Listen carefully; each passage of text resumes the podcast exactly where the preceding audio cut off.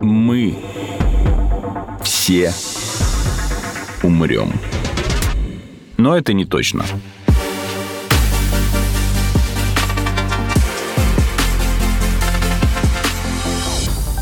Здравствуйте, это подкаст «Мы все умрем, но это не точно», где мы с научной точки зрения стараемся предположить, что же готовит Земле и людям обозримое будущее. Меня зовут Артем Буфтяк, сегодня со мной моего соведущего нет, но зато у нас в гостях опять Сдобникова Светлана Владиленовна, старший научный сотрудник медицинского научно-образовательного центра МГУ имени Ломоносова. Светлана Владимировна, здравствуйте. Здравствуйте. Напомним слушателям, что в прошлый раз у нас был очень интересный диалог о связи глаза и мозга, о том, как можно диагностировать и, возможно, даже в будущем, надеемся, бороться с рядом заболеваний, либо обращать их вспять или предотвращать их развитие, влияя на глаза и работать с помощью них даже с мозгом. Я так понимаю, что в своей деятельности научной вы столкнулись с выводом, что вот наука, да, медицинская и клиническая медицина, то есть то, что делают ученые, и то, что делают врачи, они сейчас находятся в такой большой дистанции друг от друга. И наметился какой-то разрыв. Как вы пришли к этому выводу? И если эта проблема действительно так остро сейчас стоит, то когда она возникла? Насколько она серьезна? И что делать для того, чтобы с этим попытаться как-то бороться? То есть, грубо говоря, ученые что-то там делают, вот только применение это в клинике не находит. И обычный рядовой там гражданин, ему эти все великие исследования никак не сказываются на качестве там, медицинского обслуживания или нет? Или я неправильно понял? Да, вы поняли все абсолютно правильно. Я даже сказала бы, наверное, больше, что существует некий разрыв не только между фундаментальной наукой и клинической практикой, угу существует сегодня уже достаточно приличный разрыв между врачами разных специальностей. А, Узкопрофильность, то есть. Да. И это, конечно, такая серьезная проблема. Она объяснима, да, она обусловлена такой естественной эволюцией развития науки и здравоохранения.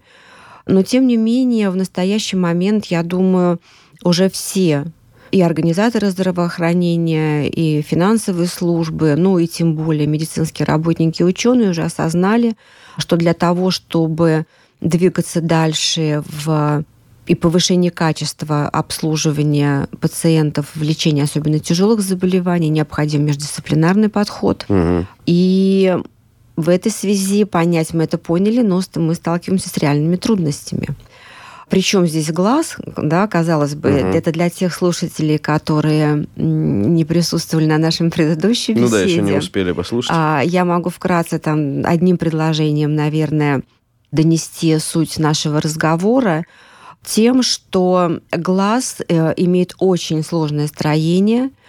Это, по сути дела, нейрососудистый аппарат, который не только напрямую связан с мозгом, но имеет сходные физиологические и структурные составляющие, является органами мишенями при одних и тех же заболеваниях, угу. состояние некоторых головного мозга, например, как болезнь Альцгеймера и Паркинсона, которые не вызывают нарушения зрения, тем не менее на самых ранних стадиях, до клинических, отражаются в структуре и функции сетчатки. Это диагностируется достаточно просто при помощи современных приборов. Причем диагностика это абсолютно безвредно. А офтальмология очень хорошо оснащена самыми тонкими совершенными приборами, которые исследуют структуру, функцию не только сетчатки, но и мы можем исследовать зрачковые реакции, исследовать вегетативную нервную систему и так далее.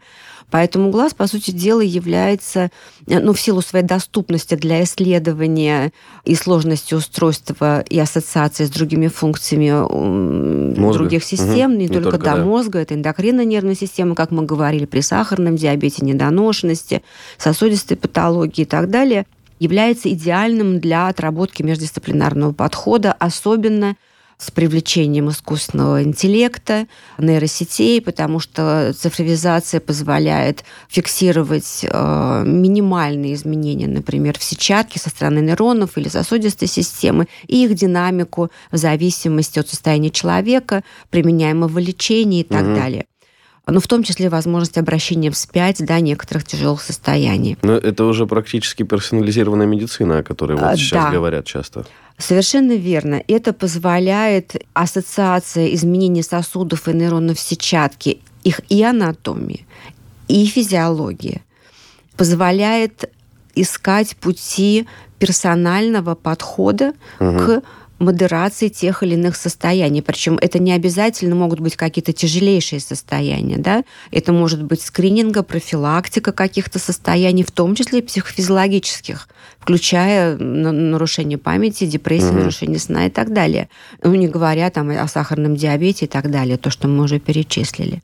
А, вот, поэтому как это, может быть, э, сначала выглядело бы парадоксальным, будущее медицинской науки, особенно с точки зрения диагностики и профилактики, состояние во многом обусловлено вот этим контактом представителей нейрофизиологии нейроофтальмологии, искусственного интеллекта. И во многом вот ассоциация именно этих э, отраслей знания будет, видимо, способна способствовать вот прорыву в э, угу. исследованиях. Ну, это как мы можем, допустим, повлиять положительно да, на изучение и работу да, с рядом заболеваний. А если говорить про то, что ну, какие-то исследования, они не имеют прикладного значения, это неплохо. Я думаю, что все там теоретики математики сейчас напряглись, потому что как это так, не трожьте. Но если говорить про медицину, то есть может здесь э, такой, ну, попытаюсь примерить на себя роль такого человека, который хочет урезать бюджеты всем этим ученым, которые занимаются там чем-то. Ну вот на мышах там что-то у них там получилось, к какому-то выводу они прошли, и то эксперимент повторить не получилось. И вот что мне вот от этого? Мои налоги были потрачены, а дальше куда?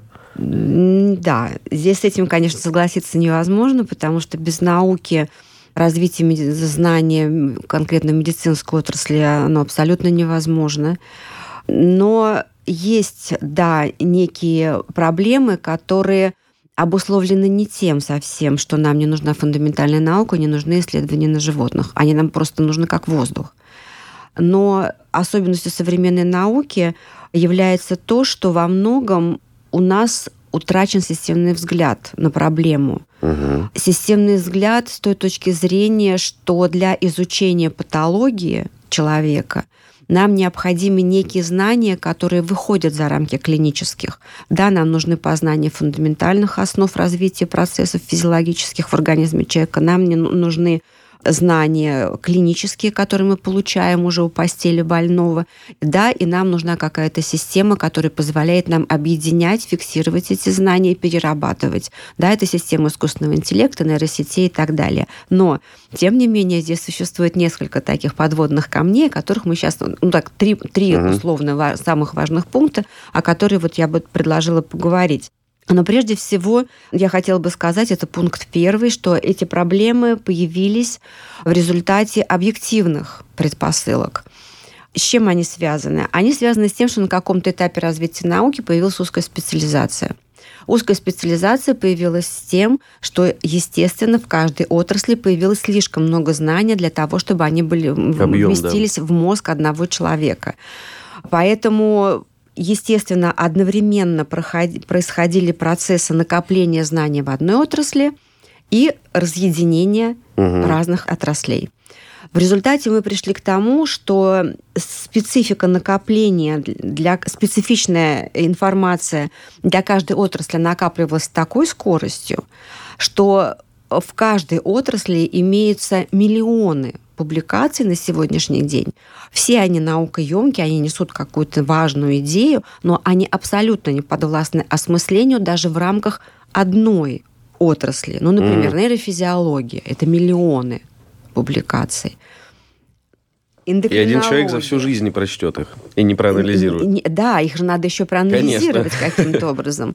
Нейроофтальмология, просто офтальмология, хирургия сетчатки, неврология, эндокринология, и каждый специалист, и все специалисты в своей области работают, они достигают каких-то высот, угу. но тем не менее между собой мы уже затру... нам затруднительно делиться. Поэтому Конечно, необходим междисциплинарный подход. Конечно, нам необходимо встречаться и для начала это обсуждать хотя бы просто на конференциях. Но здесь ведь недостаточно просто обмениваться информацией.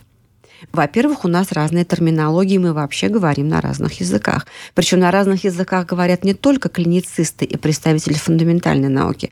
Даже клиницисты разных специальностей уже говорят на разных языках, и они нам начинают объяснять на своем языке, мы не понимаем, и мы вот вынуждены... Э, переводчик нужен. Да, да, по сути дела, ну, переводчик нам не нужен, но мы постоянно определяемся в терминах для того, чтобы начать разговаривать. И вот, конечно же, для того, чтобы начать э, осуществлять междисциплинарный подход в здравоохранении, нам необходимо сделать две вещи. Первое, нам надо договориться об универсальном языке. Угу. Мы обязаны начать его использовать, иначе это будет все бесполезно. Ну и, конечно, необходим обмен информацией базовой. А я думаю, вы скажете, и искусственный интеллект будет анализировать миллионы работ. Э, искусственный интеллект будет анализировать. Вопрос, к чему в конечном итоге мы придем. И сейчас чуть позже про искусственный угу. интеллект. Ладно, я пока вот только для хотя бы о том, о чем можем ли угу. мы договориться, встречаясь вот как представители разных специальностей. А, и, как мне кажется, основным вот в такой организации объединения междисциплинарного подхода важным является формулировка единой исследовательской задачи. Вот мы должны работать не каждый в своей области, исследуя там это, это угу. или какие-то нюансы, ну, да, те, которые нас разъединили. Да, а у нас должна быть единая цель. Должны быть единые направления, и мы собираемся, например, под решение какой-то угу. задачи. Ну, там, и это не, не какая-то глобальная проблема, там, борьба со слепотой. Ну, нет. Она должна быть более конкретно сформулирована. Ну, например, причины поражения в сосудистой системе сетчатки и нейродегенерации при сахарном диабете. Угу. Или то же самое при глубокой недоношенности, или то же самое при болезни Альцгеймера и так далее. И вот после формулировки этой задачи становится понятным, а какие ключевые специальности могли бы быть объединены под этот запрос – и вот специалисты этих э, отраслей знания должны собираться, вырабатывать свой Это... язык, свои э, там цели и задачи, ну и для начала обмениваться какой-то базовой информацией, да, чтобы хотя бы каким-то образом подтянуть ну, общий уровень. Э. Это новый э, орган потребуется, который будет, во-первых, а, собирать, выбирать кто входит в состав ученых для решения конкретной задачи, потом следить за ходом там, выполнения этой задачи, финансируемой и так далее. То есть это либо какой-то огромный международный новый институт, да, там сопоставимый, не знаю, с ВОЗом, например, который бы этим всем занимался. И тоже, например, ученый прикреплен к какому-то институту, он решает какие-то конкретные задачи этого института, выделить его на решение на какой-то проект вот нового, да, сверхинститута со сверхзадачами трудно. Ну, то есть здесь очень тяжело будет договориться, кто сколько денег, кто сколько выдает сотрудников под решение такой междисциплинарной задачи. То есть организационно я даже не представляю, как это могло бы быть реализовано. А я вот очень хорошо представляю. Пожалуйста.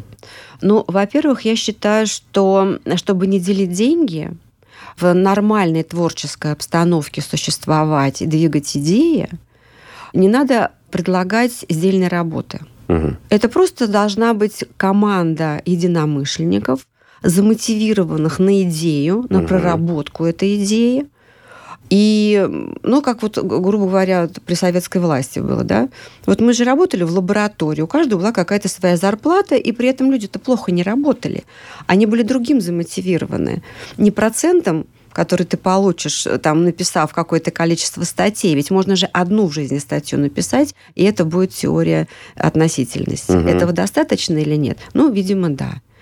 Поэтому количественный характер оценки работы вообще в науке такой очень спорный, мягко говоря, да. Ну и мотивация в, и в медицине, и в науке в зависимости э, вот от э, оценочной вот этой вот такой схемы и сдельной работы, мне кажется, он немножко не творческий. Ну да. И при этом нет конкуренции внутри коллектива тогда. Если все приблизительно там плюс-минус получают одинаково, между сотрудниками они работают как единое вот такое ядро. Да, эта зарплата должна быть сносной, она не должна быть еще э, очень высокой. Это точно. Иначе Потому... человек расслабится просто и все. Да, все-таки надо думать прежде всего не об этом.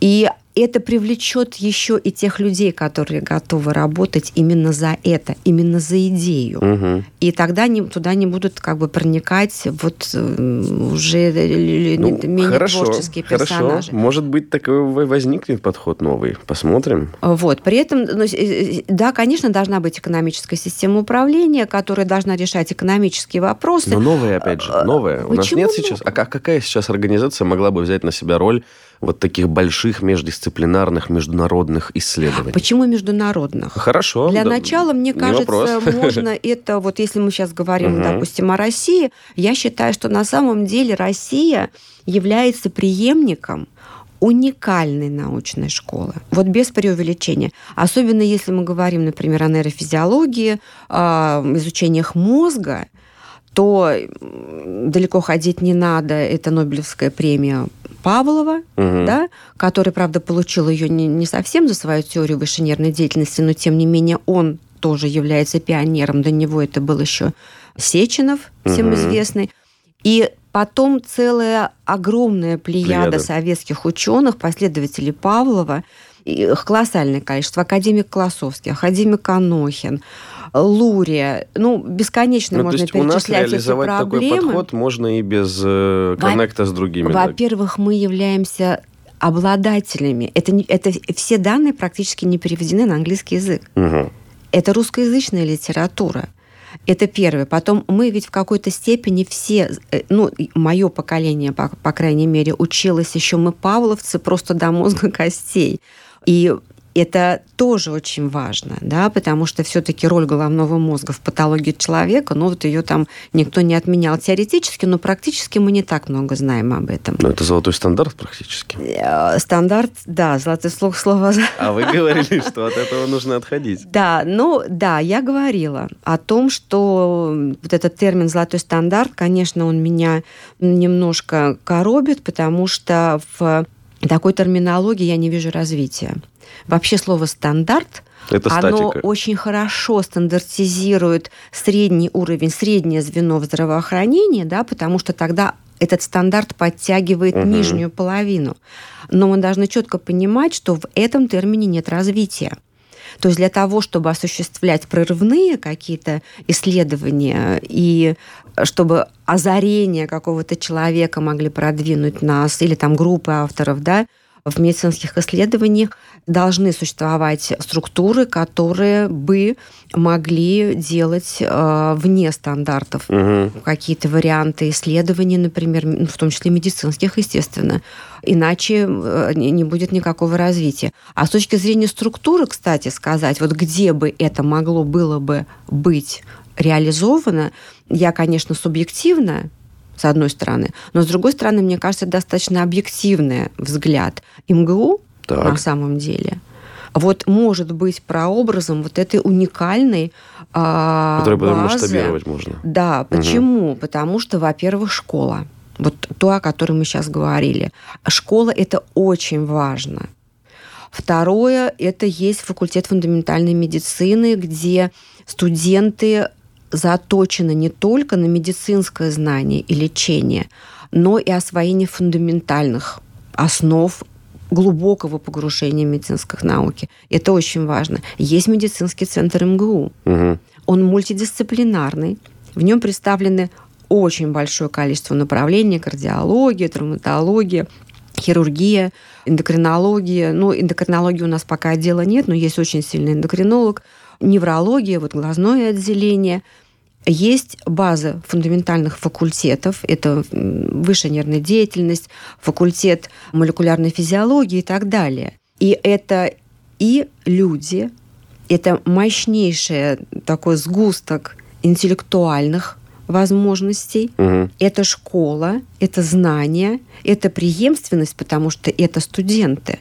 И студенты все-таки те, которые убира... отбираются на учебу в университет. У меня вот сын в этом году поступил на географический факультет. Я знаю, что такое экзамен в МГУ. Там есть внутренний очень сложный угу. экзамен, и это совсем не ЕГЭ. И еще две проблемы. Вы говорили, три таких столпа.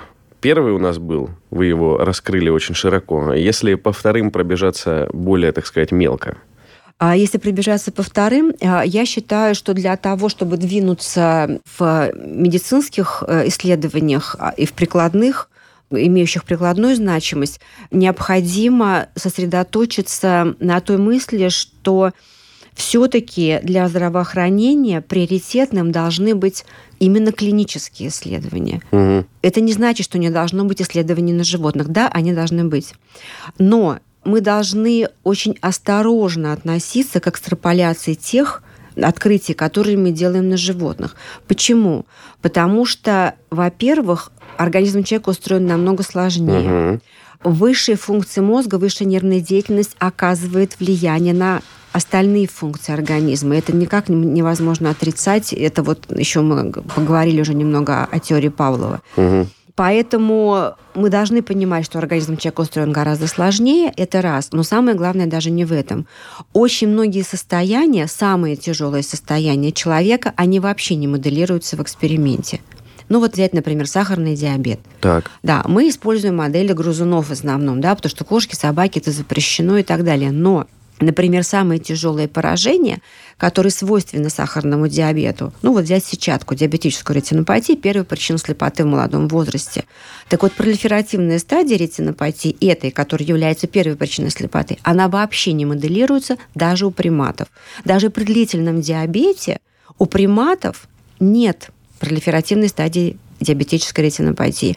А у грызунов не воспроизводятся даже некоторые начальные проявления поражения mm-hmm. сетчатки, которые зеркало души, которые, мы говорим, служат нейродисциплин... междисциплинарному подходу, отражают функции мозга и так далее. И при этом, при том диабете, который мы воспроизводим у, у грызунов, угу не бывает даже некоторых проявлений начальной стадии диабетической ретинопатии. Даже так? Примеров можно приводить много, но я вот один лишь привела для того, чтобы стало понятным, что все-таки, если мы хотим изучать патологию человека, во главе угла должна стоять патология человека. Угу. И те данные, которые мы получаем на животных, должны быть обязательно подтверждены в клинике. К сожалению, сейчас вот этой преемственности нет. И запрос который приходит на научные исследования, когда мы говорили о том, что да, у нас должен быть, должна быть единая цель угу. под какой-то конкретный запрос. Вот этот запрос должен из клиники сразу приходить. Поэтому роль клинических исследований должна быть более высокой. Ну и третий очень важный вопрос, и он применительно к нейросетям и искусственному интеллекту. Угу. Для того, чтобы использовать нейросети, мы не должны забывать о том, что результат, который мы хотим получить, во многом будет определяться правильностью группировки исходных данных. Потому что исходные данные формируем мы, а, заказчик. мы для нейросети мы для определяем. нейросети, конечно, угу. мы для нее группируем исходные данные, и она уже исходя из этих исходных данных будет что-то там пытаться анализировать там и так далее, угу. развиваться каким-то образом. А что мы имеем в здравоохранении очень часто? Очень часто мы имеем старые классификации, золотые штампы стандартами называемые, и самое главное, что эти золотые стандарты уже привели к тому, что мы не только немножко не развиваемся, но мы утратили представление о спонтанном течении важнейших процессов, потому что мы все время их пытаемся лечить на ранней стадии благодаря золотому стандарту. Угу. Да, но спонтанное течение некоторых состояний обратимо. А мы не знаем, а, во-первых, просто уже выросли несколько поколений врачей, которые, во-первых, не знают об обратимости некоторых важнейших состояний, что оно в принципе обратимо. Mm-hmm. И тем более мы не знаем, а какие же факторы системного влияния, например, на заболевание сетчатки, приводят к обратимости ее состояния. Mm-hmm. И человек, которому потенциально грозит слепота, каким-то чудодейственным образом, без может влияния офтальмолога, угу. может избежать сам этой слепоты. Поэтому получается, что очень важным фактором правильного использования искусственного интеллекта является понимание адекватности группировки исходных данных, угу. где колоссальное значение имеет разработка более современных подходов к классификациям, в том числе естественной эволюции заболеваний. Это возвращение чуть-чуть к тем знаниям, вот тех авторов, о которых я говорила. Это угу. Спиранский, Лури, э, Анохин и так далее. Сеченов, вот у меня дочь учится в Сеченовском университете на четвертом курсе. Я говорю, ты знаешь, вот самое выдающееся открытие, которое сделал Сеченов. Не факт, что любой сеченовец сразу Знаю, ответит на mm-hmm. этот вопрос. Что, спасибо. Очень такой свежий и необходимый актуальный взгляд на проблематику. Напомню, что с нами была Сдобникова Светлана Владиленовна, старший научный сотрудник медицинско-научно-образовательного центра МГУ имени Ломоносова. Послушайте первый эпизод, посвященный связи глаза и мозга, если вы не слушали. И, надеюсь, не последний раз. Очень было приятно с вами беседовать. И я думаю, что через какой-то промежуток времени будет интересно обсудить какие, так сказать, движения происходят, может быть, что-то меняется. Да, спасибо вам большое. И желаем успехов в вашей научной деятельности, так как вы заинтриговали. Будем рады а, послушать, к чему же придет ваша научная группа и вы лично. Да, большое спасибо, спасибо вам большое. Всего доброго. Вы слушали эпизод подкаста «Мы все умрем», но это не точно. Слушайте эпизоды там, где вам удобно.